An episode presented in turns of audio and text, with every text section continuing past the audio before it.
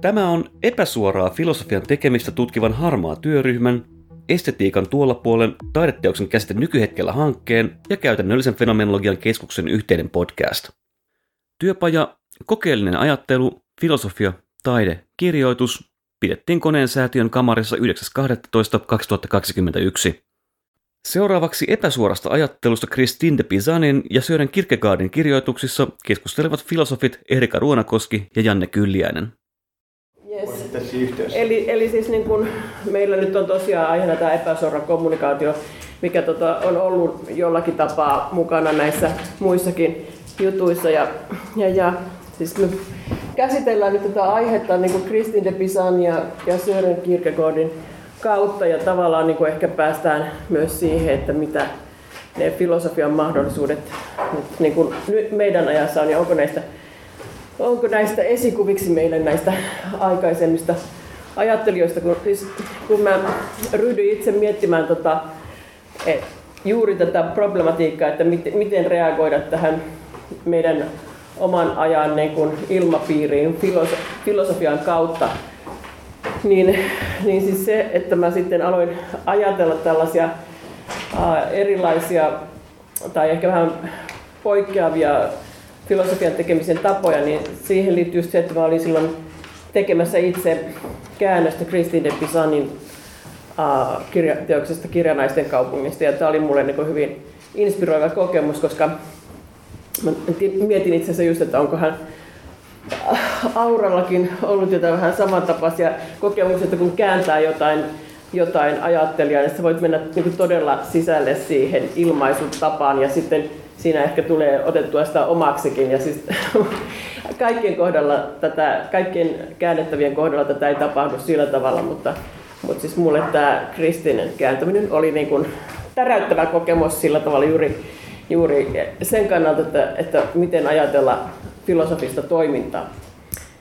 Ja samaan aikaan luin myös Nietzsche, joka on tällaisena misogyyninä, misogyynisenä filosofina tunnettu. Ja siis mä ajattelin, että hänellä on jotain tämmöistä samanlaista ajatusta siitä, että niin kuin kommunikaatiosta, joka, että, että filosofin tehtävä ei ole niinkään kertoa, mitä ihmisten pitäisi ajatella tai välttämättä esittää aina niin kuin kristallinkirkkaita argumentteja, vaan niin kuin luoda tilaa ajattelulle. Ja siis mä ajattelin, että, että näitä, näitä nyt sitten, näissä ajattelijoissa, vaikka Kristine Pisa on tällainen misogynian vastustaja ja sitten Nietzsche tavallaan vähän eri, erityyppinen ajattelija, niin, niin, niin että heissä, heissä kuitenkin oli tämä yhteneväinen piirre. Ja sitten tietenkin Kierkegaard, jolla on, on jopa tämä termi epäsuora kommunikaatio, että tota, hän on myös niin kuin tällainen tyyppi, joka näiden pseudonymien kautta, kautta sitten työstää vähän erilaista filosofian tekemisen tapaa kuin mitä, mitä niin kuin, uh, usein on ollut tapa, tapan, tai mikä nyt, nyt varsinkaan on vallitsevana niin kuin filosofian tekemisen tapana tässä niin kuin akateemisessa maailmassa. Okei, no niin, no, me voidaan oikeastaan nyt Jannen kanssa aloitetaan tätä keskustelua ja toivottavasti saadaan teidät sitten mukaan tuossa jossakin vaiheessa. Mutta siis niin tämä mun ensimmäinen kysymys koskee, ää, tai hetkinen, nyt, mä, nyt siis itse asiassa meidän pitikin nyt pitää nämä esitelmät. Mm. Joo, Joo, hyvä. Sä et vielä edes sanonut, että hei Erik. Okei, okay. mutta siis mä nyt sanon ihan muutamaa sanaa vaan tästä Kristin de Pisanista. Eli Eli siis tota, hän oli tosiaankin tällainen renesanssi aikaan elänyt ajattelija ja koton, kotoisin Pizzaanosta ja hänen isänsä oli tällainen oppinut mies ja Ranskan kuninkaan Karle V hoviastrologi. Ja tota, Kristin de Pisan joutui tosiaan niin kuin elättämään itsensä ja lapsensa miehensä kuoleman jälkeen. Ja hän oli, niin kuin, niin kuin Aura sanoi aikaisemmin, niin häntä on pidetty niin kuin ensimmäisenä tällaisena naispuolisena ammattikirjailijana Euroopassa. Ja hänellä on ver- verraten laaja tuotanto, että 40, peräti 40 teosta. Ja näistä siis tunnetun on tämä kirja Naisten kaupungista, jossa sit, siis itse asiassa niin kuin tässä miesvaltaa murtamassa kirjassa, kirjassa niin on, on vain osa siitä teoksesta, mutta mun mielestä kylläkin kaikista kiinnostavimmat, kiinnostavimmat pätkät on tuossa. ää, valikoimassa, minkä, minkä Martina Reuter on itse asiassa valinnut siihen käännettäväksi. Ja siis tämä, tämän, jos, jos niin menee sitten näihin kristinen tapaan kirjoittaa, niin hänen keinoina on allegoria, dialogia ja, ja, ja dialogia sitten ironia.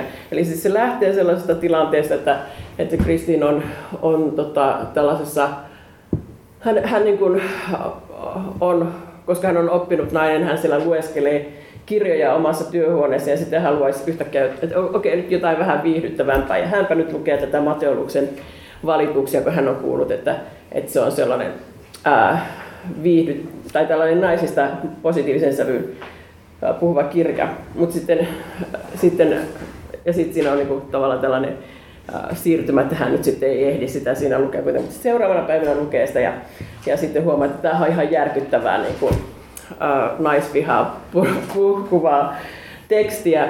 Ja siis mä oon niin tsekannut itse sitä tekstiä, se tosiaankin on sellaista, niin kuin, eikä kirjallisesti kauhean korkeatasosta myöskään.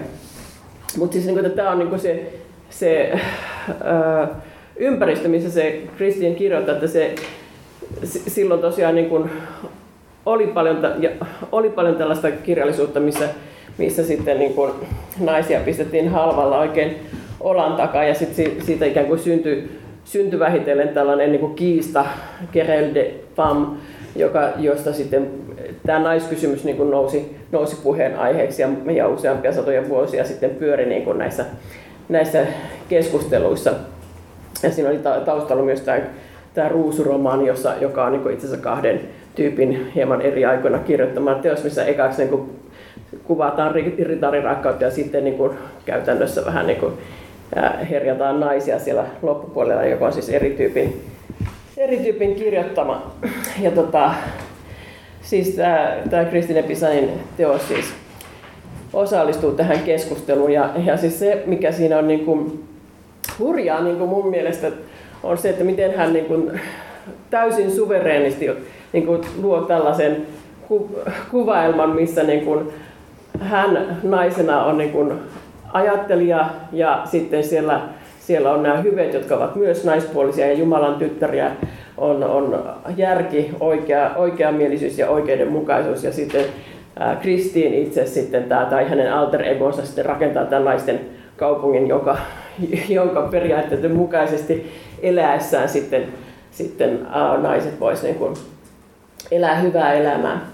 Ja, tota, ja, ja siis, ää, ää, siis tavallaan liittyen näihin aikaisempiin teemoihin, tämä on myös niin kuin hyvin tämmöinen kuvallinen tämä kirja. Tietysti okei, okay, kun se on allegoria, mutta siis, niin kuin, että, että siis se oli mun, mun mielestä niin kuin tosi jännittävää, että miten hän, niin kuin, niin kuin Aura sanoi aikaisemmin, tämä hirveän nykyaikaiselta tai edistykselliseltä tuntuva ajattelija, huolimatta sitten, että siellä loppupuolella on tällaista vähän, vähän niin kuin taantumuksellisempaa tuntuvaa ajat tai ei epäfeministiseltä tuntuvaa ajattelua, missä kehotetaan tällaiseen jonkinlaiseen naisia jonkinlaiseen nöyryyteen.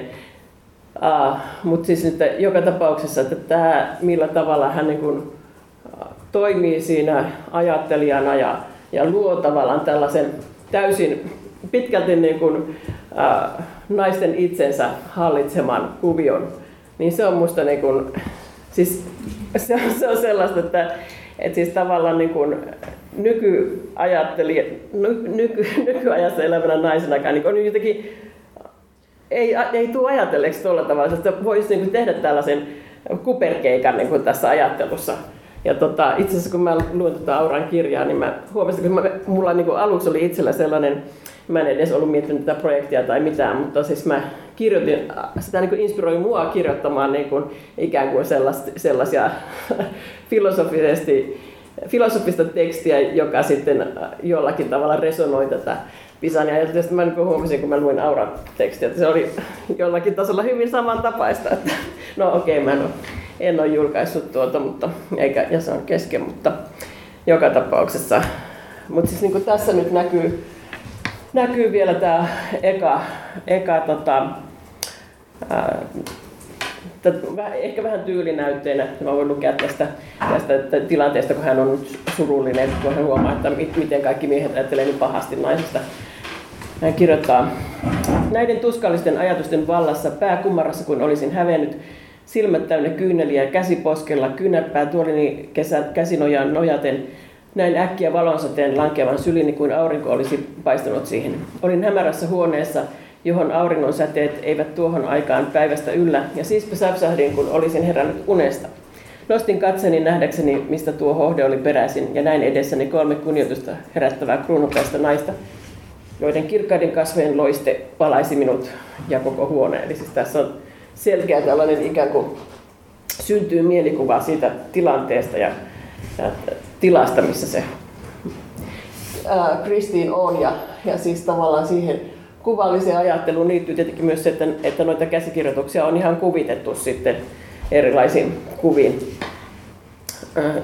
Ja, ja siis niin kuin se on jännä, että, että Kristiinen teokset juuri usein, usein niin kuin saavat sitten edustaa niin kuin näitä varhaisia tai varhaista naisten tekemää kirjallisuutta, osittain varmaan juuri sen takia, että näistä, näistä on näitä kuvia olemassa. Ja sitten tässä on niin kuin esimerkki tällaisesta ironiasta, mikä, mikä mun mielestä jollakin tapaa läpäisee koko kirjan, mutta, mutta mikä, mikä sitten paikkapaikoin erityisesti näkyy. Ja tota, tässä nyt edelleenkin Kristiin pohtii, että, että miten, miten, miten tämä nyt voi olla tällä tavalla, että naiset on niin surkeita. Tai tämä, tämä Kristi, tämän alter ego kristinen repliikki on siis tämmöinen. O Jumalani, kuinka asia voi olla tällä tavalla? Sillä ellen erehdy uskossani, minun ei pidä epäillä, että äärettömässä viisaudessasi ja täydellisessä hyvyydessäsi loisi vain hyvää. Etkö sinä itse vartavasten muovannut naisen ja antanut hänelle sitten, sitten kaikkia niitä taipumuksia, jotka halusit hänessä nähdä? Miten olisit voinut jäädä vajaaksi pyrkimyksessäsi? Kuitenkin naisia vastaan on esitetty suuri määrä vakavia syytöksiä, jotka on jo ratkaistu heidän tappiokseen. En voi ymmärtää tällaista ristiriitaa. Jos on totta, armon Herra Jumala, että naissukupuoli kantaa itsessään lukemattomia inhottavuuksia, joista monet todistavat, ja sinä itse sanot, että jos todistajia on kaksi tai useampia, heitä on uskottava, joten miksi epäilisin totuutta? Niin voi. Jumala, miksi en saanut syntyä maailmaan miehenä, jotta taipumukseni palvelisivat sinua paremmin ja jotta en erehtyisi missään ja olisin niin täydellinen kuin miespuolinen ihminen sanoo olevansa. Vaan koska lempeytesi ei ulottunut minuun, ole armollinen, jos palvelen sinua epätäydellisesti, laupias Herra Jumala. Äläkä pahoita mieltäsi, sillä palvelijalla, joka saa herraltaan vähemmän palkkaa, on myös vähemmän velvollisuuksia. Et siis, muistetaan niin aika rajua tekstiä niin monessa mielessä ensinnäkin siinä niin kuin tavallaan no yksi, yksi tällainen ironisoinnin kohde on tietenkin tämä, tämä niin kuin, ää, naivi alter ego, joka ylipäänsä ajattelee tällä tavalla. Ja sitten toinen on tietenkin ne, ne naisvihamieliset kirjoittajat, jotka niin kuin väittää täysin epäloogisesti ää, tällaisia asioita naisista, että ne ikään kuin vetoaa, vetoaa vaikka raamattuja sitten samaan aikaan niin kuin väittää, väittää niin kuin Jumalan ikään kuin epäonnistuneen työssään.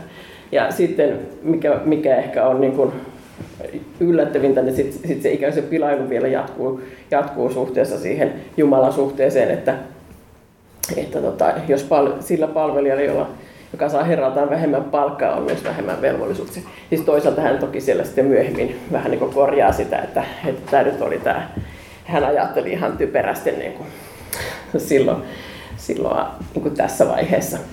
Että myöhemmin myöhemmin paljastuu, että, että tota, tämä ei, tää ei niin ole se oikea ajattelutapa.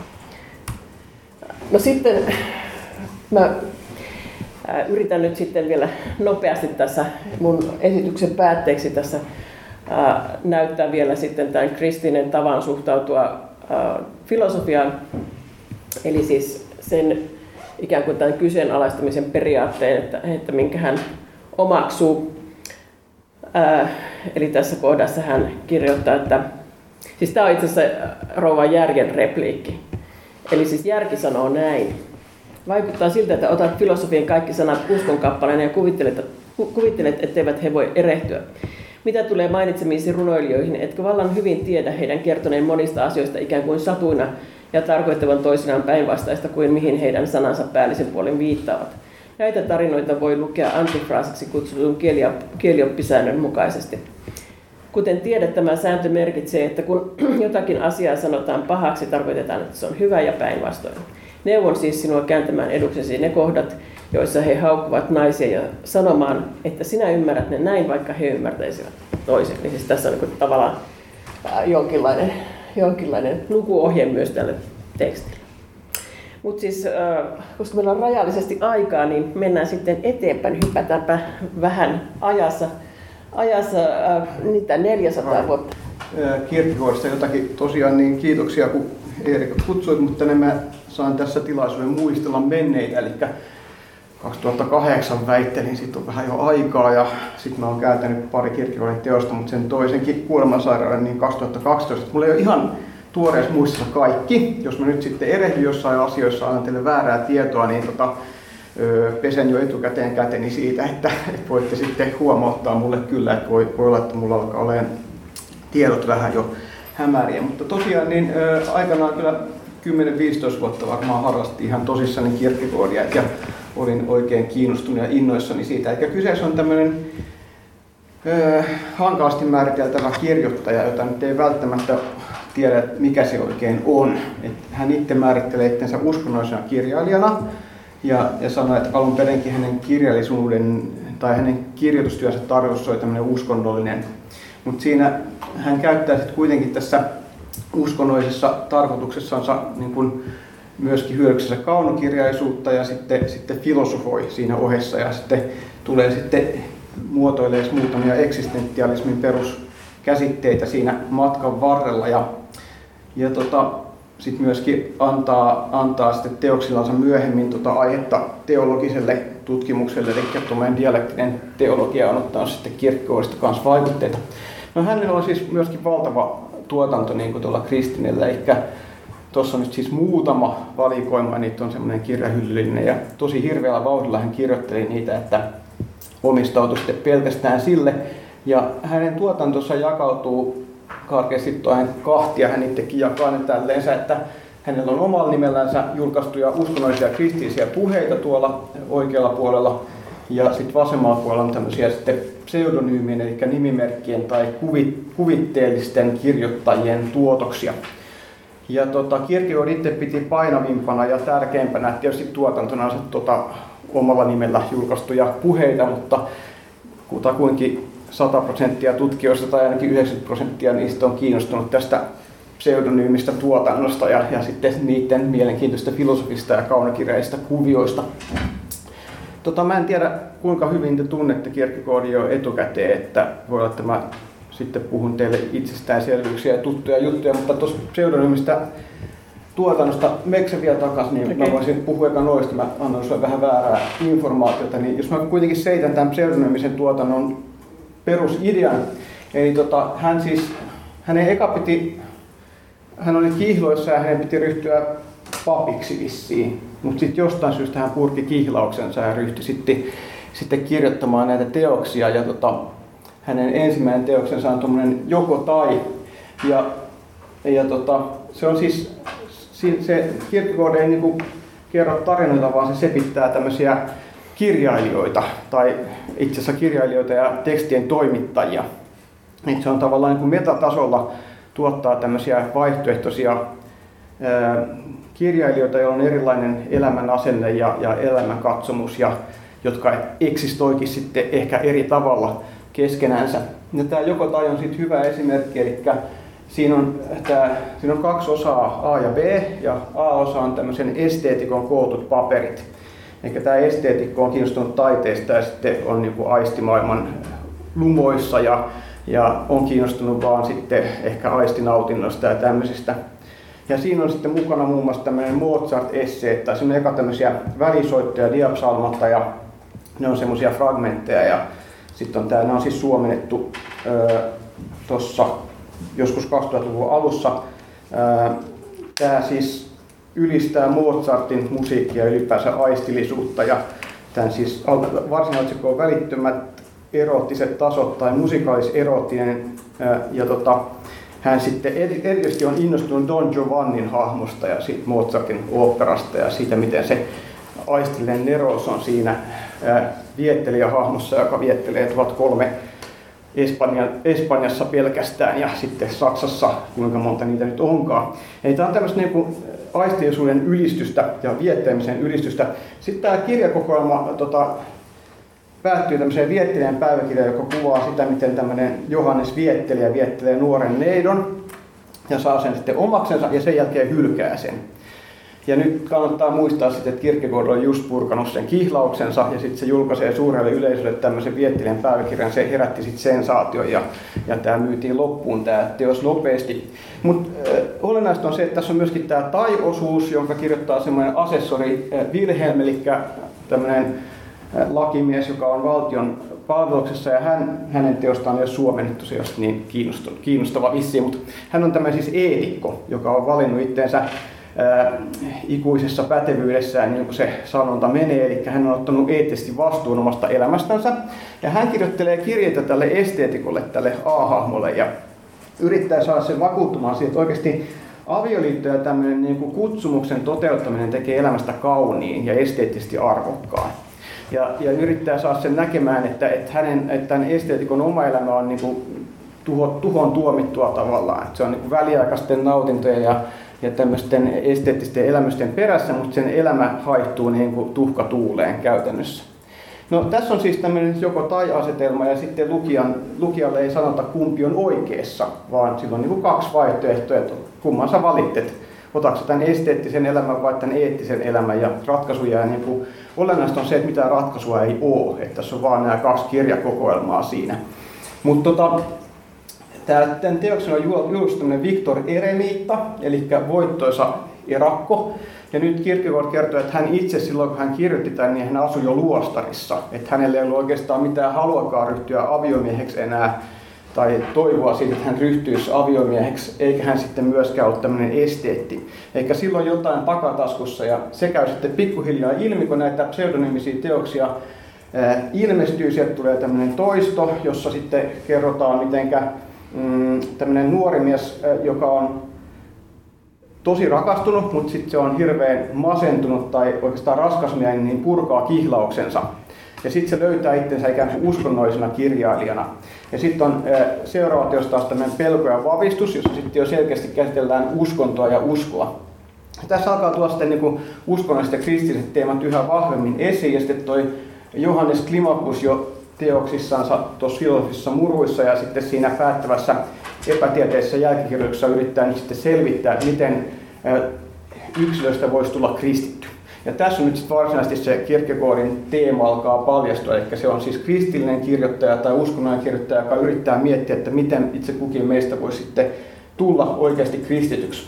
Ja sitten sieltä löytyy vielä yksi tuommoinen, minkä mä oon suomentanut, toi antiklimakuksen kuolemansairaus, niin hän on sitten taas tämmöinen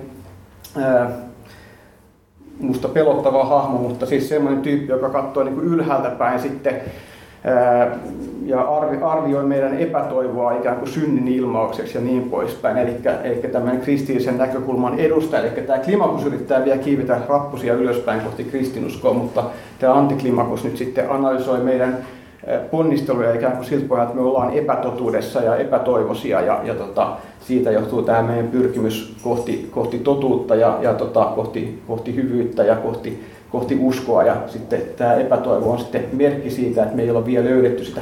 Mutta okei, tässä pseudonymisen kirjallisuuden lyhyt, lyhyt esittely. Ja sitten katsotaanko nyt sitä, että mitä Kierkegaard kertoo, että miksi se, miksi se turvautui näihin pseudonymeihin ja käytti tämmöistä epäsuoraa kommunikaatiota ja sieltä nyt löytyi pikaisella haulla, kun tuossa Eerika kysyi mua tähän, niin katoin ihan vaan nopeasti, mitä, minkälaisia selityksiä löytyy, mutta en mä kyllä nyt muista, että niitä muita selityksiä olisikaan, niin ainakin neljä tämmöistä erilaista selitysperustetta. Ja mä oon numeroinut nyt samalla tavalla kuin tässä teille jaetussa paperissa, että voitte perehtyä näihin sitten tarkemmin, jos ette ole jo perehtynyt myöhemmin. Tuo ensimmäinen liittyy tähän eksistentialismiin ja siihen päättävän epätieteisen jälkikirjoituksen Johannes Klimakuksen tota, analyysin eksistenssistä, eli ihminen subjektina on vapaa ja tota, sillä on mahdollista olla olemassa monella eri tavalla. Ja tota, nyt jos, jos haluaa tämmöisen vapaan henkilön saada tekemään vapaita valintoja, niin, niin sitten sille ei kannata niin kuin suoraan kommunikoida eikä, eikä sitten sanoa, että hei sun pitäisi olla eettinen tai sitten saat rangaistuksen tai jotain tämmöistä. Että tämä ei ole niin kuin, silloin se henkilö ei tee niin kuin vapaasti niitä valintoja kuitenkaan. Et jos me ollaan kaikki tämmöisiä niin kuin tulossa olevia subjekteja, niin tota, meidän pitäisi sitten itse tehdä näitä valintoja. Ja tämä, tämä niin kuin eksistenssin, esiin, eksistenssin ja sen eri mahdollisuuksien esiin piirtämisen tarve taas johtuu sitten mukaan siitä, että, että hänen aikaansa niin kuin on unohtanut se, mitä on olla ihminen, mitä on olla niin kuin ihminen yksikön ensimmäisessä persoonassa. Et kun tuohon aikaan oli nyt Hegelin filosofia muodissa ja sitten korostettiin sosiaalisuutta ja sitten objektiivista tiedettä, objektiivisuutta, niin sitten samalla unohtui, mitä on olla subjekti mitä on olla minä. Ja sitten tämä subjektin niin kuin vapaus valita eri vaihtoehdoista unohtuu myöskin siinä. Ja tota, tämä on yksi lähtökohta tälle epäsuoralle kommunikaatiolle, eli tiedotetaan ihmisiä näistä eri mahdollisuuksista, esimerkiksi esteettinen elämä, eettinen elämä, uskonnollinen elämä, nämä on avoimia mahdollisuuksia jokaiselle yksilölle. No sitten Kierkegaard teki väitöskirjansa Sokrateesta ja usein viittaa tuohon Sokrateen tyyliin kommunikoida ja ihailee sitä sanoi, että Sokrates on ollut johdonmukainen eettisenä opettajana esimerkiksi, kun se on pyrkinyt toimimaan tämmöisenä kätilönä. Että just tämä, tämä tota sama, sama tota ajatus, mikä on Kierkegaardilla, niin löytyy sieltä Platonin dialogeista ja Sokrateen tästä kätilön taidosta. Ja, ja tota, mm, jos, jos julistaa totuutta puheiden muodossa, niin se on yhtä hyvä kuin se, että sä saat henkilön miettimään niitä moraalisia ideoita, mitä, mitä sieltä löytyy jo sen ihmisen sielusta. Ja tätä nyt sitten Kierkegaard pyrkii omalla tavallaan toteuttaa kristinuskossa, eli hän ajattelee, että tämä kristikunta nyt tota, itse asiassa tarvitsisi tämmöisen Sokrateen kaltaisen hahmon, joka sitten esiintyisi ei-kristittynä ja sit, sitä kautta niin kuin osoittaisi, että se kristityksi tuleminen on tietynlainen tämmöinen tehtävä, joka meillä kaikilla on edessä, vaikka ollaankin Tanskan valtiokirkon jäseniä ja ikään kuin, niin kuin sitä kautta automaattisesti kristittyjä. Ja tota, tämä on sitten tämä kolmas kohta, mihin, mihin sitten oikeastaan kirkko itse liittää tämän koko, ton, niin kuin, ö, koko kirjailijan työnsä, mutta, mutta just se, että tota, että hän, hän ajatteli, että pitää kuvata se tie niin kuin esteettistä eksistenssistä sinne uskonnolliseen, jotta sen näkisi tuoreesti uudestaan. Ja jotta tajuaisi ehkä se, mikä varsinkin nyt luterilaisuudessa yleensä unohtuu, että, että ennen kuin tarvitsee tämmöistä kristillistä uskoa ja armoa, niin pitää olla jotenkin tietoinen siitä omasta epätäydellisyydestä. Eli jollain tavalla eettinen ponnistelu esimerkiksi edellyttää sitä, että edes kaipaa mitään tämmöistä uskoa ja armoa. Ehkä sun pitää tietää, että sä oot niinku jotenkin epätotuudessa ennen kuin sä kaipaat totuutta ja sun pitää tietää, että sä et elä hyvin ennen kuin sä haluat elää oikein. Ja tota, tämmöisen niinku tien kuvaaminen ja sen osoittaminen, että ihminen, joka elää esteettisesti, elää niinku harhassa, niin se oli Kierkegaardille sitten niin tämmöinen kutsumus kirjailija, näin hän ainakin itse sen kuvaa. No sitten siellä oli tämä kihlattu Regine Uussen, ja tuossa neloskatkelmassa nyt sitten Kierkegaard toteaa, että koko pseudonyyminen tuotanto tai epäsuora ää, kirjoittaminen lähti liikkeelle tästä tilanteesta, johon hän sitten joutui tämän kihlauksen purkamisen jälkeen. Ja hän oli ikään kuin tämän Reginen, tai oli siis tosiaan Reginen tahdon vastaisesti purkanut sen kihlauksen, ja oli toiminut sitten todella tylysti vierottaaksensa sen Regine itsestänsä. Siis mä en jaksa edes kuvata sitä, mutta että siis ollut, ollut siis roisto, esiintynyt roistona. Ja nyt sitten jos hän olisi selittänyt, että hänen, hänen syynsä, niin kuin hän tässä sanoi, että oli, oli uskonnollinen, mikä ehkä pitää paikkaansa tämän kihlauksen purkamiseksi, niin tota, tämä Regine ei ole sitten hyväksynyt tätä kihlauksen purkamista ilmeisesti. Ja niinpä hänen piti sitten ryhtyä kirjoittamaan tämmöistä pitkää storia ja tota, ehkä sitten hän on ainakin tuon omalla nimellä julkaistu teoksensa muistaakseni nimenomaan alun perin niin ajatellut Reginelle kirjoitetuiksi, eikä kun ne on omistettu tietylle yksilölle, niin se tietty yksilö on ollut tämä kihlattu. Et voi olla, että hän on ikään kuin yrittänyt selittää vielä tällä tavalla kommunikoida sen Reginen kanssa. Ja tietysti tässä, myöskin tässä katkelmassa, minkä mä oon teille, tai minkä mä oon pannut jakoon, niin siinä todetaan myöskin, että olen kirjailijan avulla samalla kehittänyt itseäni ja tota, Mä itse vähän veikkaisin, että tämä koko pseudonyymien tuotanto on myöskin kirkkoille ollut semmoista niin kuin hänen, hänessä itsessänsä olevien eri mahdollisuuksien tutkimusta ja tämmöistä niin kuin itsetuntemukseen tähtäävää tutkimustyötä. että hänellä ei ole ehkä ollut valmiina näitä kaikkia ajatuksia. Että tässä katkelmassa hän sanoi, että mussa oli paljon niin kuin käymistilassa monia asioita silloin, kun mä aloitin kirjoittamaan. Ja oliko se joku toinen katkelma, että, että ne ei ollut ikään kuin kirkastunut vielä sille, se, mitä se kirjailijan työlänsä kokonaisuudessaan ajaa edes takaa, kun se aloitti, aloitti kirjoittamaan. Okei, niin tässä nyt lyhyesti. Joo. Joo, joo ja siis niin kun, mä, mulla on täällä aika monta, monta kysymystä meille, mutta siis niin kun, ehkä me ei ihan näitä kaikkia välttämättä käydä läpi, jos, jos tulee yleisökysymyksiä. Mutta aloitetaan kuitenkin näillä. Eli, siis, eli tämä ensimmäinen juttu, mitä mä ajattelin, että me voitaisiin vielä lisää pohtia tässä, niin on se kysymys Kristinestä ja Kirkekodista niin kirjoittajien, että mikä sai heidät kirjoittamaan juuri niin kuin he kirjoittivat, kirjoittivat omina aikoinaan. Ja tota, Kristinen kohdalla mä ajattelen, että, että hän tavallaan, että, että okei, että hän osallistuu tähän, tähän, niin kuin, tähän ää, ruusromania koskevaan kiistaan ja, ja koko siihen keskusteluun ja, ja puolustaa naisia. Siis tämä on niin kuin se hänen päämääränsä mun mielestä ennen kaikkea. Ja, ja siis niin kuin, että hänellä on tällainen selkeä positio. Ja siis Martin, Roit, Martin Reuter, joka tota, on tuon kirjan toimittaja, niin hän niin kuin, ää, määrittelee feminismin sillä tavalla tuossa kirjassa, että se on niin kuin, ää, et, et se, se edellyttää, että se kirjoittaja, jos ajatellaan feministinen kirjoittaja. Se kirjoittaja niin problematisoi sen naisen aseman ja sitten myös kysymyksen vallasta. Ja, ja siis kun tavallaan sit voidaan sanoa, että jotkut vois väittää, että se on niin anakronistista, anakronistista niin kuin puhua feminismistä niin kuin 1400-luvulla. Mutta siis että tämän määritelmän mukaan sitten Kristine Pisania voitaisiin pitää feministisenä ajatteluna, ajattelina huolimatta siitä, että siellä sitten on ikään kuin jotain sellaisia piirteitä, mitä me ei nyt nykynäkökulmasta ainakaan pidettäisiin feministisenä. No, sitten toinen, toinen seikka, mikä niin liittyy hänen kirjoittamisensa, on tämä intertekstuaalisuus. Eli hän siis hyödyntää paljon just tällaisia teoksia, jotka on niin hänen oman aikansa sivistyneistölle niin tuttuja ja, ja tota, leikittelee niille ja luo niin tällaisen ikään kuin naisnäkökulmaisen kuvauksen niistä tarinoista, mitä, mitkä, mitä, mitä on ihmisille tuttuja jo ennestään. Ja tota, sitten sit vielä niin kun, että ylipäänsä voi ajatella, että jos kohteena on niin kuin, ensisijaisena lukijoina on, on hoviväkeä, niin että se, hän niin vetoaa, vetoaa siihen, vetoaa, korostaa sitä sivistyksen merkitystä ja, ja, ja, ja sitten toisaalta tämä tyyli on vähän tällainen humoristinen, että, että, siis niin kuin, että tietynlainen kohde yleisö varmasti on sitten mielessä myöskin.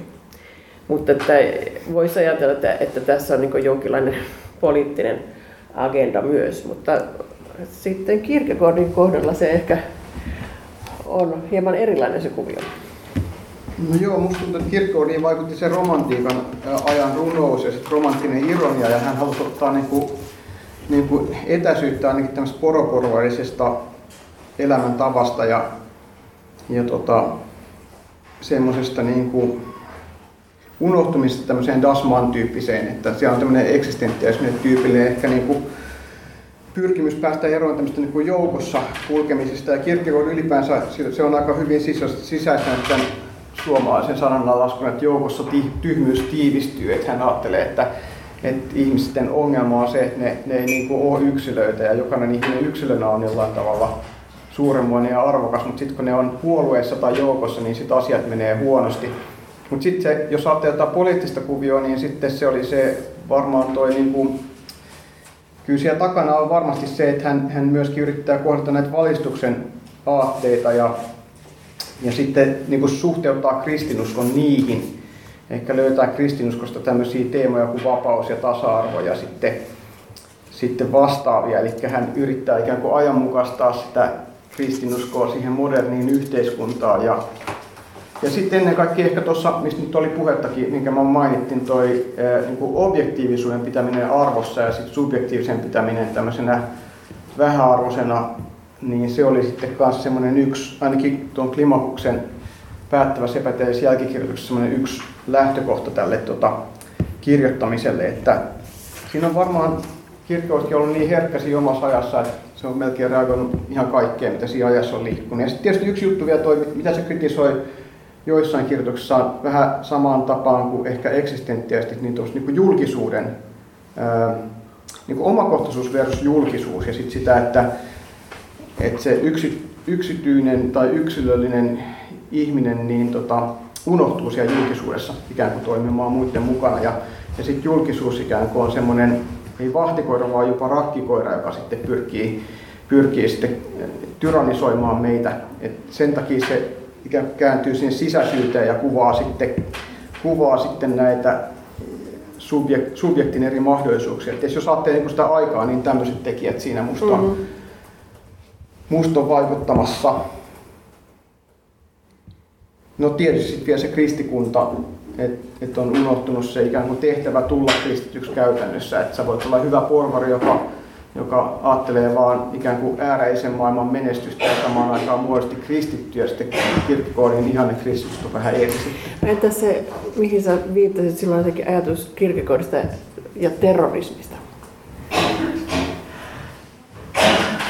Öö, mä en muista mihin se okay. liittyisi, mutta, mutta siis siinähän on tietysti se mahdollisuus, että tota, ei tässä nyt ollut mistään niin terrorismista kysymys sen omassa tuotannossa, mm. mutta, mutta varmaan liittyykö se nyt sit siihen, että Mä en muista oikeastaan. Okei, okay, unohdetaan no. koko terrorismi. Joo. No joo. Ei, se, ei, ei se sillä tavalla, niin kuin, no okei, okay, loppuvaiheessa kun se hyökkäsi tota, Tanskan valtiokirkkoa vastaan, niin sen tarkoitus oli tuhota se mm. tavallaansa. Mm. Ja ilmeisesti oikeasti sen tarkoitus oli, se ei ollut vaan niin kuin pelleilyä, vaan se oikeasti hyökkäystä vastaan niin kuin haluten tehdä siitä lopun, koska sen mukaan se kirkko ikään kuin piilotti sen, mitä kristinusko on. Mm. Niin, mutta tietysti musta tuntuu, että tuo terrorismi-juttu, niin vielä on tämä pelko ja vavistus, jossa siis kerrot, kuvataan sitä, miten Abraham meinaa surmata Iisakin, koska se on saanut Jumalta tämän käskyn, niin tota, tämähän on pelottava tarina. Mm. Ja kirkkokoille on tyypillistä se, että se pistää, tota, se laittaa vähän niin kuin aseet vastustajansa käteen, eli se ottaa tämmöisiä hankalia aiheita. Että jos ajatellaan, että se on se yli, äh, miten sitä nyt sanoisi, niin se, se ei ainakaan yritä niin apologeettisesti suostutella niitä, niitä muita ihmisiä ajattelemaan samalla tavalla kuin hän, vaan pikemminkin se haastaa ja pakottaa ihmiset niin kuin päättämään, että miten, miten ne ajattelee näistä asioista. Joo. Mutta tämä, jos tämä on terrorismia, niin ehkä se sitten siinä mielessä on tietynlaista ajattelua niin kuin säikäyttämistä, että mitä mm. se harrastaa, että, että hei sun pitää kohdata tämä niin kuin ristiriita Okei, no sitten mä, mä ajattelin, että ehkä mä nyt sitten äh, esitän vielä tällaisen yhden, yhden kysymyksen itse ennen kuin, tai siis mä ajattelin, että mä mielelläni otan teiltä, teiltä yleisöltä äh, kysymyksiä, eli alkakaa miettiä nyt niitä. Äh, Mutta siis, niin kun, äh, siis tämä kysymys vaikuttamisesta on minusta tosi kiinnostava äh, tämän, tämän niin kuin sekä kristinen että Kierkegaardin kohdalla, koska kun vaikuttaa siltä, että molemmat on niin kuin kirjoittajia, jotka, jotka haluaa vaikuttaa yleisöönsä. Ja sitten se kysymys on, että minkälaista tämä vaikuttaminen sitten lopulta on. Eli onko siis siinä kysymys siitä tilan luomisesta lukijan omalle ajattelulle vai viime kädessä eräänlaisesta vihjailusta ja viettelystä, että viedään lukija sinne, minne kirjoittaja haluaa viedä hänet. Eli siis mä ajattelen, vaikka Kierkegaardilla oli tällainen ihaileva suhtautuminen Sokrateeseen esimerkiksi, niin mä itse olen jotenkin aina kokenut Sokrateen ajattelun tällaisena, niin kuin, että, että hän kysyy kysymyksiä ja sitten se toinen saa sanoa siihen, että juuri niin, että olet no, oikeassa Sokrates. Se on ainakin lyhyesti jalokeissa. Niin, niin, ei, on toki näitä, Nyt mitkä siis näitä päättyy. Joo, joo, miehiä, jotka sitten niin, Platon niin, pistää Sokrateen kumppaneiksi. Päät, on niitä, niitä aitoon niin kuin, ratkaisemattomuuteen päättyviä dialogeja, mutta siis, niin kuin, että, että tämä on niin kuin, tavallaan se irvi, irvikuva mun mielestä toisaalta filosofisesta ajattelusta, että, että, että se ei niin kuin viime kädessä saa sitä toista ajattelemaan, vaan se vaan myöntelee, että juu juu. Niin tota, sitten tämä Kierkegaardin termi indirecte meddeille. Se on se joskus käännetty epäsuoraksi tiedottamiseksi ja siis ehkä voisi sanoa, että tämä jollakin tasolla viittaa siihen että on olemassa joku kokemuksellinen totuus, jonka kirjoittaja tietäjä haluaisi saada toisetkin tietämään, mutta, mutta siis vaikka hän sitten ei pystykään suoraan esittämään sitä heille, että hei, tässä tämä on, että huomatkaa tämä. Ähm, ja jos mä nyt ajattelen Kristinä, niin kuin mä sanoin aikaisemminkin, niin hänellä on kyllä siis se oma positio, jota hän puolustaa, vaikka sitten nämä keinot on juuri tällainen pilailu ja ironia. Ja, ja, ja sitten toisaalta siis hän korostaa sitä niin filosofian erehtyväisyyttä ja, ja sitä, että ei, ei pitäisi luottaa niin kuin suoralta kädeltä kehenkään niin kuin ajattelijan auktoriteettina. Joo, mutta tota, mutta se on niinku selvää kuitenkin, että hän pitää niinku näitä misogyynisiä kirjoituksia niinku huonona ajatteluna yksinkertaisesti. Ja siis lukija, lukija joutuu tavallaan ahtaaseen paikkaan, jos nyt yhtäkkiä haluaisikin puolustaa näitä naisvihaajia. Mutta tota, mitäs sä, ähm, mitä mieltä Janne sä oot niin näistä? Olla sanottu vielä tiivisti, että... Eli siis t- tavallaan siitä viet, tavallaan älyllisestä viettelystä tai okei, okay, se, se Kierkegaard näyttää niitä eri, joo, eri asenteita. Okay, joo, nyt me ollaan muuta. Eli, joo, se, siis y, ensinnäkin musta itsestä tuntuu siltä, että, että Kierkegaard ei ole kovin hyvä esteettisen elämän kuvaaja. Että siinä näkyy se, sen oma tota, ää, persona. Että et, et, et, jos joku olisi, joku olisi oikeasti niin kuin esteetikko, niin ei se kirjoittaisi tämmöistä niin kuin viettelijän päiväkirjaa että se ei näkisi tätä kuvioa samalla tavalla niin kuin inhorealistisessa valossa, mitä Kierkegaard tekee. Että tota, se ei osaa tehdä oikeasti esteettistä elämää niin houkuttelevaksi, että se olisi vartioitettava vaihtoehto. Siis jos jos sä kysyt, onko se niin johdatteleva se Kierkegaardin kirjoitustyyli, niin kyllä se nyt tässä mielessä väistämättä on, että se ei ole ihan tämmöinen niin relativisti, joka ajattelee, että sä voit oikeasti ajatella näin tai näin, vaan sillä on kyllä oma tietysti näkemys, että, että miten se niin kuin oma olemus toteutetaan ja miten mm. elämässä saa semmoista, että siinä on mukana ääretön ja ikuisuus ja näin poispäin, että sillä on tietty, tietty vakaumus siellä takana.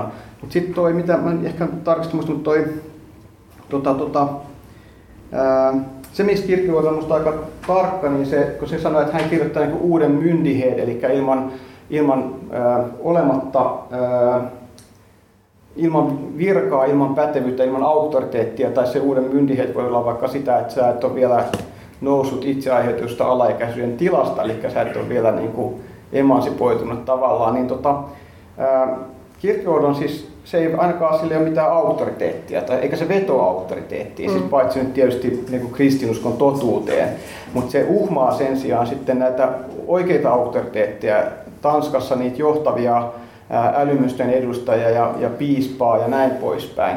Että tavallaan se, se toimii silleen, että jos haluaa kirkkokodin kanssa liittoutua, niin on pulassa niin on omana aikana. Ja sitten se yritti kans, niin kuin, jos joku alkoi sitä niin kuin dikkailemaan, niin se otti siihen etäisyyttä. Et tota, se, se mieluummin keskusteli kaikkien yksilöiden kanssa niin kuin yksilöinä, ja sen kaveripiiriin kuului tämmöisiä, no en mä nyt tiedä, elostelijoita, mm. tiedätkö, jotka oli niin kuin kulttuurin perässä jotka oli niin päinvastaisia tyyppejä kuin hän itse. Et se mitä niin Sokrateen tapa oli valmis juttelemaan kenen kanssa tahansa siellä. Et tässä mielessä se jättää kyllä lukijansa vapaiksi ja on sillä tavalla musta esimerkillinen, jos, jos sitä pitää hyvänä, että mm. et ei yritä pakottaa toista ajattelemaan omalla tavallaansa, mutta tota, mitäs mä sanoisin vielä, ehkä, ehkä sitten tosiaan se, että ehkä mä en ihan hiffaa, että mitä semmoista pitäisi sen epäsuoran kommunikaation olla, koska kyllähän hänellä tietysti on jotain, minkä hän haluaa kommunikoida. Mm, mm, että jos sulla on joku, niin kuin, jos ei sulla mitään kommunikoitavaa, niin miksi sä siis edes kirjoittaisit? Että kyllä mä niin kuin, tavallaan puolustaisin Kierkegaardia siitä, että hänellä, miksi hän kirjoittaisi, jos ei hän olisi joku, mihin hän itse uskoo, että kyllä se siellä taustaa sitten on myös. Niin, no mä ehkä ajattelen sillä tavalla, että, että siis toisaalta siinä kirjoitusprosessissakin, että, että sä et välttämättä tiedä, kun sä lähdet kirjoittamaan, niin sä et tiedä mitä... No, no se voi pitää Kierkegaardistakin paikkaansa. Niin, niin. Että se kehittyy se sen ajattelu niin, samalla kun se että, kirjoittaa. Et siis, se kirjoittaminen kasvatti häntä niin. itseänsä. Mutta siis että se, että, että jos ajatellaan vaikka akateemista filosofista kirjoittamista, niin siinähän niin pyritään esittämään joku selkeä väite. Ja, ja siis niin kuin, No mä se, ainakin yritin, mutta se on ehkä virhe. Niin, niin, useinkin juuri näin, näin vaaditaan ainakin väitöskirjalta. Niin tota, siis ehkä siinä on, siis mä itse ajattelisin että, että jollakin tasolla niin kun, ei, eihän ei, sä oot oikeassa, että kuka nyt kirjoittaisi mitään, jos ei olisi jotakin, jota, jota haluaisi ainakin selvittää, ellei nyt sitten äh, ja, ja sitä selvitystyötä jollakin tasolla kommunikoida muille, mutta sitten se, että kuinka fiksatusti lyö lukkoon sen, sen ajatuksen, miten sen fiksaa, niin si, si, siinä on mun mielestä voisi olla niin ehkä enemmän pohdinnan paikkaa kuin mitä, mitä usein nykyisin sallitaan. Enkä mä nyt sitä tarkoita, että kun akateemisessa filosofiassa niin voida, voida tehdä tämän tyyppistä. Ja varsinkin, varsinkin opetuksessa voidaan varmasti tehdä, tehdä tämän tyyppisiä asioita, että, että, että se on se ikään kuin se yhteinen prosessi, se tärkeä juttu, että pikemminkin kuin se, se, että löydetään se absoluuttinen totuus. Mutta Jaakolla oli joku kysymys.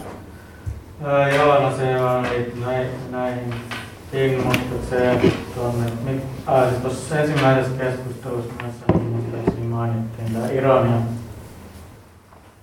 Ja siis että kysymys on nyt vaan, että mikä tämä ironian funktio nyt oikeastaan on näille ajattelijoille, tai mitä se tarkoittaa.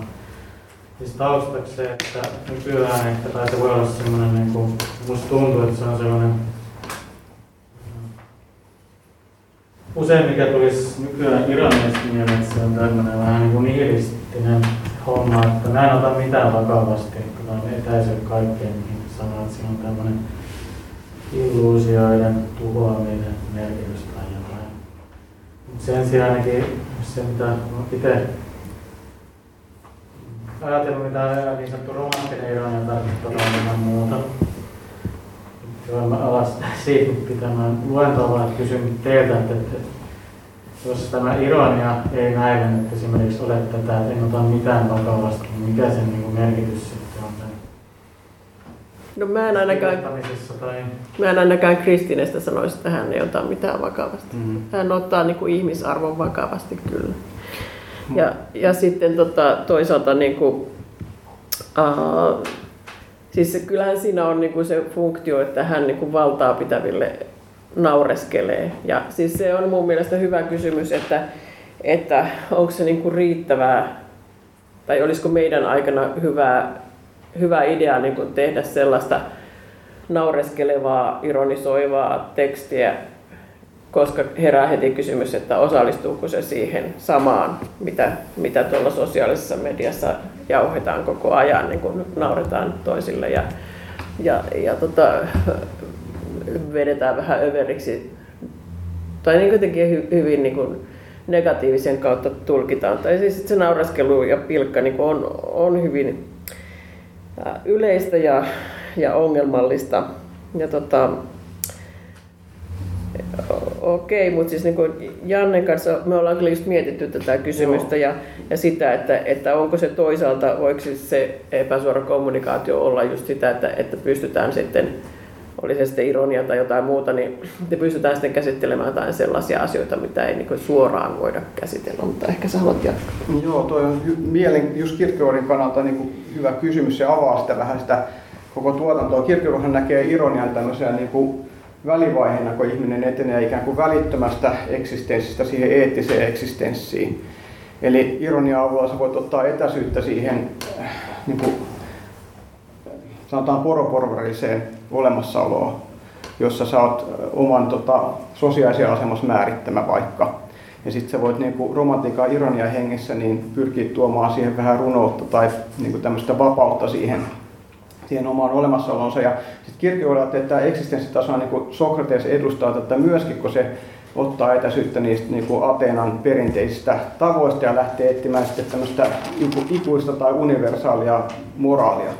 Että tavallaan Kierkegaard sitten tämä niin kuin ironia on, on, on semmoinen, että sen pitäisi johtaa sitten siihen eettiseen eksistenssiin, missä sitten sä itse, itse tota, pyrit toteuttamaan sitä oikeaa. Ja tota, tässä mielessä niin kysymys ei ole vain tämmöinen kielellinen tota, figuuri, vaan tota, olemassaolon tapa, mitä Kierkegaard sit tutkii siinä väitöskirjassansa. Mutta tota, mitä mä nyt sanoisin, siis jos se jää sille ironian tasolle, niin oot oikeassa, sitten se on vaan Kierkegaardin mukaan se on sitten vaan negatiivinen ilmiö, että sitten sä leijut siellä loputtomasti taivaan ja maan välillä semmoisessa korissa, niin kuin Sokrates tuossa Aristofaneen pilvissä leijuu siellä, että se on tavallaan sitten hedelmätön tilanne Okei, okay, mä, mä sanon lyhyesti, kun minä olen aikaista lukenut. Romanttinen ironia oli niin kuin tämmöinen asia, että on joku kokonaisuus, vaikka se voi olla todellisuus kokonaisuudessaan tai mikä absoluutti, niin kuin tämä, tai ajattelu, joka on ääretön. Mutta kun se toteutuu aina jossain äärellisessä, mm. niin sitä on hankala tavoittaa näin niin kuin kirjallisessa tai muussa muodossa. Siksi siihen voidaan viittaa tai vain vaikka niin kuin vitsin tai sukkeluuden tai fragmentin tai jonkun tällaisten muodossa.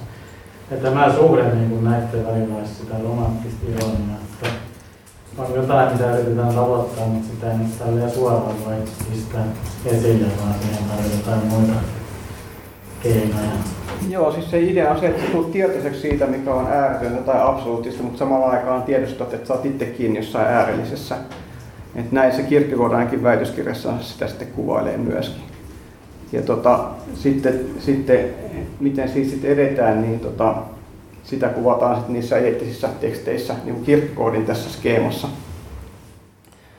Mutta perusidea on, onkin se, että, että, että jos sä vaan niin kuin menet naimisiin vaan sen takia, että se on tapana ja, ja teet jotain työtä niin kuin muut tekee ilman, että sulla on siinä mitään kutsumusta tai velvollisuuden tuntoa tai hyvää tahtoa, niin sitten sä elät tämmöistä filis, filistain, eli mikä se nyt on, siis tämmöistä porokorvarista elämää. Ja jos sä haluat elää eettisesti, niin sun pitäisi ottaa tämmöinen omakohtainen niin kuin vastuu siitä sun elämästä. Ja nyt tämä ironia on välttämätön välivaihe siinä, että sä niin irtaudut sen avulla siitä ääreisestä olotilasta. Mutta sittenhän se ei enää pelkästään tämmöinen niin kirjallinen muoto, vaan se on tosiaan kirkkoa tämmöinen eksistenssitaso. Okei, okay, Aura. Joo, kiitos näistä ironia määritelmistä. Oli valaisevaa kuulla tarkemmin tästä kristinen suhteesta ironiaan. Ja tota, ää, mä haluaisin kysyä sulta vielä, jos sä, jos sä haluat mitään sanoa sitä, kun mä mietin tota, juuri mitä hän tekee siinä, kun hän alkaa sitten kirjallisen keinon rakentamaan sitä vaihtoehtoista tilaa niille naisille ja sitten jotenkin tulee siitä ehkä myös joku tällainen jännä analogia Virginia Woolfin suuntaan tavallaan, että siinä on se tila, se mm. huone, mm. jonka se nainen tarvitsee kirjoittamiseen, niin sä mainitsit, että, että sä kans, Kristin on inspiroinut sua jonkinlaiseen tämmöiseen kannut, ilmeisesti kirjoittamiseen, niin, niin mitä mieltä sä oot siitä niin suhteessa tähän tilaan tai jotenkin, että liittyykö se sukupuoli siihen sitten liittyy tavallaan sun tekemisessä? Uh, No en mä tiedä, ehkä, ehkä siis se mikä mua siinä kiinnosti oli se tavallaan suhde traditioon, suhde filosofian perinteeseen myöskin. Että, ja, ja siis se, että et kyllä mä niinku tavallaan, siis kun, nyt kun aikaisemmin tuossa puhuttiin siitä naiskirjoituksesta ja muusta, et, mä niinku tunnistan sen, että, että ehkä, että et siis, uh, miten mä nyt sanoisin, että ehkä siellä, siellä on tällaisia tiettyjä, tiettyjä niin kuin, naisen ruumiillisuuteen liittyviä tasoja, mitkä sitten on jollakin tasolla kiellettyjä olleet tai, tai tukahdutettuja tai jollakin, jotakin tämmöistä, jota voi, voi mun mielestä niin kuin mielenkiintoisella tavalla sitten ehkä just tällaisen puolifiktiivisin keinoin, keinoin käsitellä ja myöskin se, että, että ottaa sen oikeuden, niin kuin Kristiin tekee tässä, niin myös kommentoida siis ihan, ihan miten haluaa. Tai siis, niin okei, okay, siis mä sanon, että, että siis tavallaan siis mä, mä, koko ajan koen, että se on ennen, vähän sinne ongelmallisen rajoilla, että miten hän vaikka puhuu miehistä niin kuin tuossa kirjassa Naisten kaupungissa että välillä, että et, ei, et voi vaikka että hän antaa näitä ikään kuin syitä, että miksi miehet ovat haukkuneet naisia. Että ne ei ole musta ihan niin kuin, välillä tuntuu, että ei ehkä ihan sillä nyky, nykyään menisi läpi se, tota, ei, ei tulisi julkaistua. Mutta siis niin kuin, ää, joo, että et siis se, se tavallaan on kyllä siellä, ää, siis se, se että, että hän ottaa sen oikeuden niin kuin, puhua naisena ja, ja siis tulla kuulluksi niin kuin itsestään, jollakin itsestä. Siis, siis itsestäänselvyys. Ja siis tämä on mun, mun mielestä myös Nietzschessä kiinnostavaa, että, että sellainen niin kuin joku prinsiippi, että siis tämä joku kyllä-sanominen, siis, että kun ajattelee, että tieteessä ja filosofiassa on aina sellaisesta, että hyvin, hyvin varovaisesti tehdään asioita, että, että nyt minua ei varmaan saada kiinni siitä, että sanon jotakin vähän liikaa, niin siis tämä on minusta kiinnostavaa. Siis se, ehkä se, jos sä puhuit tuosta ylitsevuotavuudesta tai rönsylevyydestä tai jostain, niin ehkä siis se, se on. Mutta siis niin kuin, että joo, että vähän mulla on semmoinen kahtalainen suhde siihen, siihen kaikkeen. Mutta en mä tiedä vastasiko sä tähän se mun, sun kysymykseen millään tavalla. Mietin ehkä myös sitä, että näetkö sen, niin sen naisten kaupungin allegoriana tavallaan sellaiselle tilalle, mikä on pitänyt tavallaan kir- kirjoituksen kautta luoda, jotta mm. hänellä olisi tilaa kirjoittaa. Mm, mm, varmaan se voi sillä tavalla tulkita. Että, ja, ja siis, okei, okay, siis sehän nyt on, on suhteessa siihen, siihen äh, aikaisempaan ruusuromaaniin, että jossa, jossa tämä loppu, loppus, tai että, että missä niin kuin ikään kuin esitetään, että sinne, sinne, sinne linnoitukseen hyökätään. Että tavallaan niin kuin raiskausmetafora oikeastaan siellä ruusuromaanissa niin kuin suhteessa naisiin. Niin sitten Kristiin haluaa luoda tällaisen sivellisyyden linnakkeen. Joo, eli siis tässä on niin että naisilla on nyt tässä oma tila ja näin he pysyvät turvassa. Ja siis se, mikä, mikä siis, sehän loppuu siis sellaiseen hieman patettiseen, äh, en tiedä voiko sanoa, että huutoon, mutta siis sillä niin todella monta kertaa, kertaa sanotaan, että paetkaa naiset, niin paetkaa niitä viettelijöitä ja, ja siis niin kuin esitetään, siis, että et tavallaan että on näitä tyyppejä, näitä viettelijöitä, jotka yrittää niin kuin sortaa, saada tämä teidän sivellisyyden rinnakkeen sortumaan, mutta näiden kelkka-aikana lähtien siis niin kuin, tavallaan siinä taustalla just tämmöinen tämmöinen tietenkin niin kuin aviottoman äh, raskauden pelko ja miten, miten se voi niin kuin, tuhota naisen elämän. Et siis, joo, että tämä on tämmöinen hyvin moninainen, siis intellektuaalinen, mutta sitten myös tämmöinen hyvin käytännöllinen niin kuin, naisten älyllis-sivelinen kaupunki, siis mikä siinä rakentuu. Martta. Joo, kysymys tuota, niin olisi kiinnostunut ihan jotakin historiallisena kysymyksenä, että näiden molempien vähän erityyppisten kirjoittajien, mutta on ironia vastaanotosta niin heidän omana aikanaan, että millä tavalla se otettiin. Tällä tavalla se otettiin vastaan se kirkkokoodin ironia. Eli se joutui ironia uhriksi sitten. Tämmöinen pilalehti Korsaaren ryhtyi tota, kiusaamaan sitä ja taustalla oli se, että se oli hyökännyt sen taustalla olevan tämmöisen estetiikan professoriksi pyrkivän kaverin niin kuin, ää, tavallaan paljastanut, se oli mukana tämmöisessä halveksuttavassa satiirilehdessä, joka tota, teki pilkkaa kaikista ironisella tavalla. Ja sitten kun sit Kierkegaard kirjoitti, että minkä takia mä oon ainoa kirjailija, jota ei ole haukuttu tässä lehdessä, kaikki muut kunnon kirjat on haukuttu, niin tämä lehti alkoi kunnolla haukkumaan sitä. Ja tota, sitten se oli monessa numerossa, siellä oli pilapiirustuksia Kierkegaardista, jossa se on sitten, se on, silloin kyttyrä selkä niin kuin sillä oli, sillä oli vähän tota, vissiin oliko sillä sitten skoliosi ja sitten toinen jalka pidempi kuin toinen ja tuossa on ne sen pseudonyymit, joita sitten komentaa kaikki enempi vähempi raihnaita ja rikkinäisiä ihmisiä. Eli sitten tehtiin tämmöinen säälittävä ressukka. Ja koko, koko Kööpenhaminan on naurun aihe, kun Kirkko sanoi, että hänen perässään juoksee katupojat ja huutelee, että joko tai, joko tai, joko tai. Sillä oli vähän ahdistavat olot siellä sitten seuraavina vuosina. Wow. Joo, mutta joo, anteeksi, sulla oli, oli sulla, joo. joo. Joo, siis kun sitä, että kun tuossa proosassa kun kirjoittelee ja kirjallisuustieteessä käytetään tämmöistä vapaa epäsuora kerronta, joka on niin kuin, tavallaan kertoja ottaa etäisyyttä siihen, mistä se kertoo, mutta käyttää kuitenkin niin kuin, tämän henkilöhahmon niin kuin, ilmaisuja. Eli siinä on siis etäisyys sisältyy tähän niin kuin, epäsuoraan kerrontaan.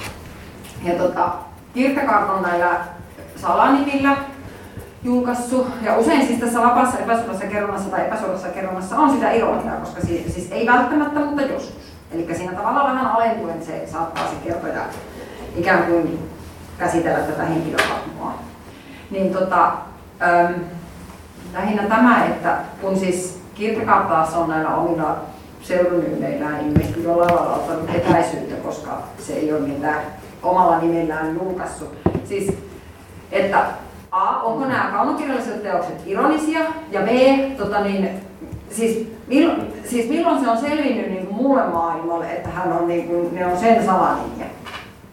Kyllä se kai ihan alussa oli, että se oli niin pieni kaupunki se Kööpenhamina, niin. että kyllä se aika nopeasti kaikki sitten tiesi, kaikki tiesi, mistä on kysymys, mutta ota nyt sulla joku toinen siihen eka kysymys. Niin, että onko ne siis kaunokirjalliset teokset, onko niissä ironiaa?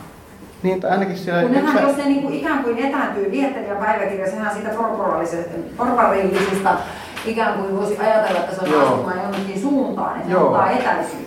Niin onko Muistaakseni Eerika sanoi tuossa, kun kerran juteltiin, että, että se vapauttaa, kun voi kirjoittaa niin kuin pseudonyyminä tai jotain. Mm. Mm. Että voi kokeilla niitä mahdollisuuksia, niin tästä nyt ainakin on kysymys, että se, se tekee tämmöisiä niin kuin ääri, mahdollistaa tämmöisen ääri, ääritapausten käsittelyn tai tavallaan niin kuin tyylittelyn, että minkälainen olisi ihanteellinen aviomies asessori Wilhelm tai, tai minkälainen on tämmöinen tosissaan filosofian ottama Johannes Klimakus, joka sitten oikeasti hurahtaa siihen filosofiaan ja, ja tiedätkö että se tavallaan, se, se, ne ei vastaa Kierkegaardin itteensä, vaan ne on jotenkin tämmöisiä puhtaaksi jalostettuja hahmoja.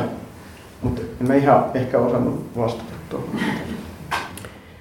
Mutta että mitä, onko se ironiaa sitten vai? Niin, että onko niissä se on tavallaan, ironiaa mä en tiedä mitä kaikki siis- kutsutaan ironiaksi, mutta ainakin semmoista niin etäisyydenottoa tai mahdollisuuksista tietoiseksi tekemistä. Ja, ja sitten se aktuaalinen henkilö on aina Kierkegaardille se aktuaalisesti eksistoivan tavallaan korkeammalla tasolla kuin sitten kaikki ne, jotka pohtii näitä mahdollisuuksia kuitenkin. Että, että se on niin tietoinen siihen, että nämä on tavallaan luonnoksia. Et, ja se, siitä on kyllä lukijakin tietoinen, että ne on sen verran, niin kuin, kun just puhut, san- sanoin kanssa Erika, että jos lukee rintarinnan vaikka jotain oikeita romaanikirjailijaa, niin kuin Dostoevsky tai Tolstoita, niin ne on todella vaikuttavia samanlainen kirjailijat. Mutta Kierkegaard sen koko ajan tiedostaa, että tämä on niinku tendenssimäisiä ajatuskokeita nämä kaikki. Mm. Että ei ne ole sillä tavalla musta kirjallisesti, ne on taitavia, se on ääri- äärimmäisen taitava kirjoittaja, mutta ne ei ole sillä tavalla niinku realistisella, ja sä tiedät, että se on koko ajan fiktiota, että tämmöistä mahdollisuuksilla pelaamista. Äh, ihan lyhyt kysymys, kun, joo. No ehkä se tuohon jatkumus, niin kuin, että mun omasta kirkkoon lukemista on aikaa, mä silloin aika nuori ja mä en välttämättä ollut ehkä ihan niin novelvoitunut tässä niin kuin pariröykkäilyssä. Minkä verran kirkkoa pitää hauskaa hahmoja? Kustannuksella tuntuu, että tässä kumminkin ollaan vakavia asioiden kanssa tekemissä, se niin kuin, hauskan pito tuntuu jotenkin vähän puuttuvan tästä, niin kuin, mikä teki sitten tavallaan simmesin vapauttavaa ironiaa, että nämähän on vain tämmöisiä tyyppejä ja tendenssejä ja hahmoja ja tämmöisiä ideaalisia puhtausviikuttuja niin jonkinlaisia kokeita, mutta tuntuu, että kumminkin ottaa aina vähän kun se liian tosissaan. Saanko mä kysyä, mitä sä luit aikanaan? Ellerikkiä ja sitten toi esittävää epätieteellistä kirjoitusta ja sitten sieltä sun tehdä sellainen, mitä... Niin päättävää epätieteellistä jälkeenluosta. No eikö se nyt ainakin ole hauskaa? No se. Se, se, on, se on aika nokkela ja näin, koska musta oli niin kevytmielisellä tavalla hauskaa, että mä en jaksanut sitä lukea, aluksi kun mä sitä rupesin lukea, että onpas tylsä tyyppi, kun se ei ole riittävän vakava. Mutta tuosta me puhuttiin sun, sun kanssakin, että, että, että mikä tämä nyt on suhde tässä, että onko tässä, musta Kierkegaard on haudan vakava tyyppi, että siis oikeasti pohjimmiltansa, mutta, mutta se, on, se on myöskin niin kuin koominen, että sillä on tosi hyvä huumorinta, että se on vähän niin kuin tämmöinen, se itsekin kirjoittaa, että niin kuin koominen ja traaginen niin kuin yhtä aikaa ja vähän niin kuin yleensä, jos joku laskee leikkiä, niin luultavasti se on raskas mielinen siellä taustalla. Että sillä on vähän sen, sen tyyppinen niin kuin sävy siinä silloin, kun se on hauskaa. Että, että kyllä mä ainakin aistin kanssa saman, mikä sä sanoit, että se on kyllä aika vakava siellä taustalla koko ajan. Tämä on ollut epäsuoraa filosofian tekemistä tutkivan harmaa työryhmän, estetiikan tuolla puolen taideteoksen käsite nykyhetkellä hankkeen ja käytännöllisen fenomenologian keskuksen yhteinen podcast. Kiitos kuuntelemisesta.